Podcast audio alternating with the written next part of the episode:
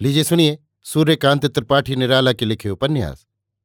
बिल्लेसुर बकरीहा का, भाग पंद्रह, मेरी यानी समीर गोस्वामी की आवाज़ में। कार्तिक की चांदी छिटक रही थी, गुलाबी जाड़ा पड़ रहा था। सबन जाति की चिड़ियाँ कहीं से उड़कर जाड़े भर इमली की फुनगी पर बसेरा लेने लगी थी। उनका कलरव उठ रहा था। बिल्लेसुर रात को चबूतरे की बुर्जी पर बैठे देखते थे। पहले शाम को आसमान में हिरनी हिरन जहाँ दिखते थे अब वहाँ नहीं है।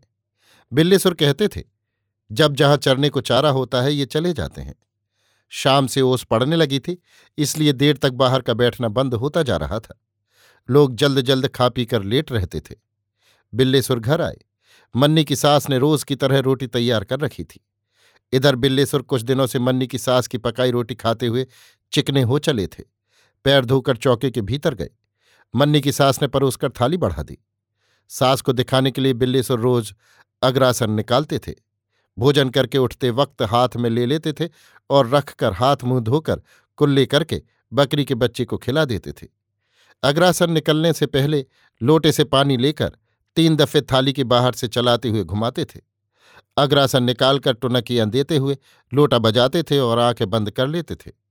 वो कृत्य आज भी किया। जब भोजन करने लगे तब सास जी बड़ी दीनता से खींचे काढ़कर बोली बच्चा अब अघन लगने वाला है, कहो तो अब चलूँ। फिर खांस कर बोली, वो काम भी तो अपना ही है।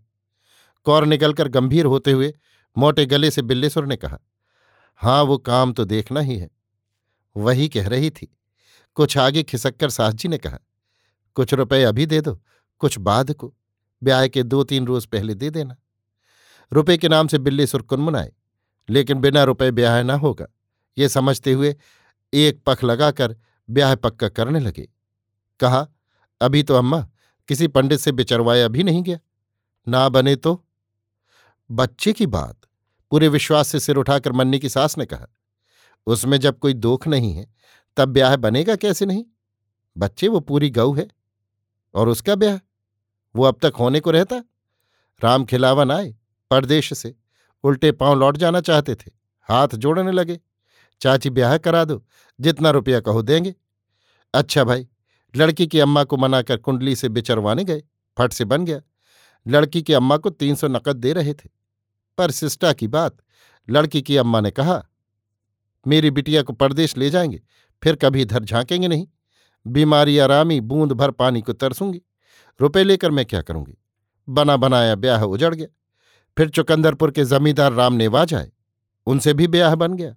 जब फलदान चढ़ने का दिन आया, तब लड़की की अम्मा को उनके गाँव के किसी पट्टीदार ने भड़काया कि रामनेवाज अपने बाप का है ही नहीं। बस ब्याह रुक गया। कितने ब्याह आए, सब बन गए, लेकिन कोई न हो पाया। बिल्लेसुर को निश्चय हो गया कि लड़की के खून में कोई खराबी नहीं। उन्होंने संतोष की सांस छोड़ी। मन्नी की सास का भावावेश तब तक मंद न पड़ा था। बंगालिन की तरह चटक कर बोली, अब तुमसे कहती हूँ, हमारे अपने हो। सैकड़ों सच्ची झूठी बातें न गढ़ती तो वो राण तुम्हारे लिए राज़ी न होती। बिगड़कर बिल्ले सुर बोले, तुम तो कहती थी, बड़ी भले मानो से? कहने के लिए? बच्चा ए, भले मानुस सबको कहते हैं, लेकिन कैसा भी भला मानुस हो अपनी चितकौड़ी को पट होते देखता है। फिर वो दस बिस्वे वाली, तुम्हारे यहाँ कैसे लड़की ब्याह देती? उसको समझाया कि दुर्गादास के सुकुल है, परदेश कमा के आए हैं। कहो कि एक साथ गिन दे तो ऐसा ना होगा। धीरे धीरे देंगे।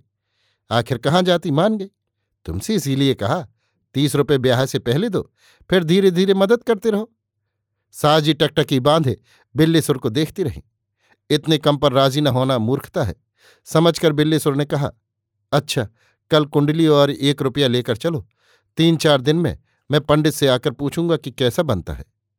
एक दफे नहीं बच्चा, दस दफे। लेकिन जब आना, तब पंद्रह रुपये लेते आना। कम से कम। गंभीर होकर बिल्ले सुर उठे और हाथ मुँह धोने लगे। मन को समझाती हुई सास जी भोजन करने बैठी। भोजन के बाद दोनों लेटे और अपनी अपनी गुत्थी सुलझाते रहे। किसी ने किसी से बातचीत न की। फिर वे सो गए। पौ फटने से पहले जब आकाश में तारे थे, मन्नी की सास जगी और बिल्लीसुर को जगाने के इरादे से ऊँचे स्वर से राम राम जपने लगी। बिल्लीसुर उठकर बैठे और आँखें मलकर स्नेह सूचित करते हुए पूछा, अम्मा क्या सवेरे सवेरे निकल जाने का इरादा है? मन्नी की सास ने आँखों में आँसू भरे कहा, बच्चा, अब देर करना ठीक नहीं। पिछले पहर चलूँगी तो रात होगी, काम ना होगा। बिल्लेसुर ने अंधेरे में टटोलकर संदूक में रखी कुंडली निकाली और सास जी को देते हुए कहा, देखिएगा कहीं खो ना जाए। नहीं बच्चा, खो क्या जाएगी? कहकर सास जी ने आग्रह से कुंडली ली। बिल्लेसुर ने टेंट से एक रुपया निकाला। सास जी के हाथ में रखकर पैर छुए, कहा यह तुम्हें कुछ दे नहीं रहा हूँ। क्या मैं कुछ कहती हूँ, बच्चा? असंतोष को दबाकर मन्नी की सास घर के बाहर निकली। रास्ते पर आकर एक सांस छोड़ी और अपने गाँव का रास्ता पकड़ा। अब तक सबेरा हो चुका था। अभी आप सुन रहे थे सूर्यकांत त्रिपाठी निराला के लिखे उपन्यास, बिल्लेसुर बकरीहा का, भाग पंद्रह, मेरी यानी समीर गोस्वामी की आवाज़ में।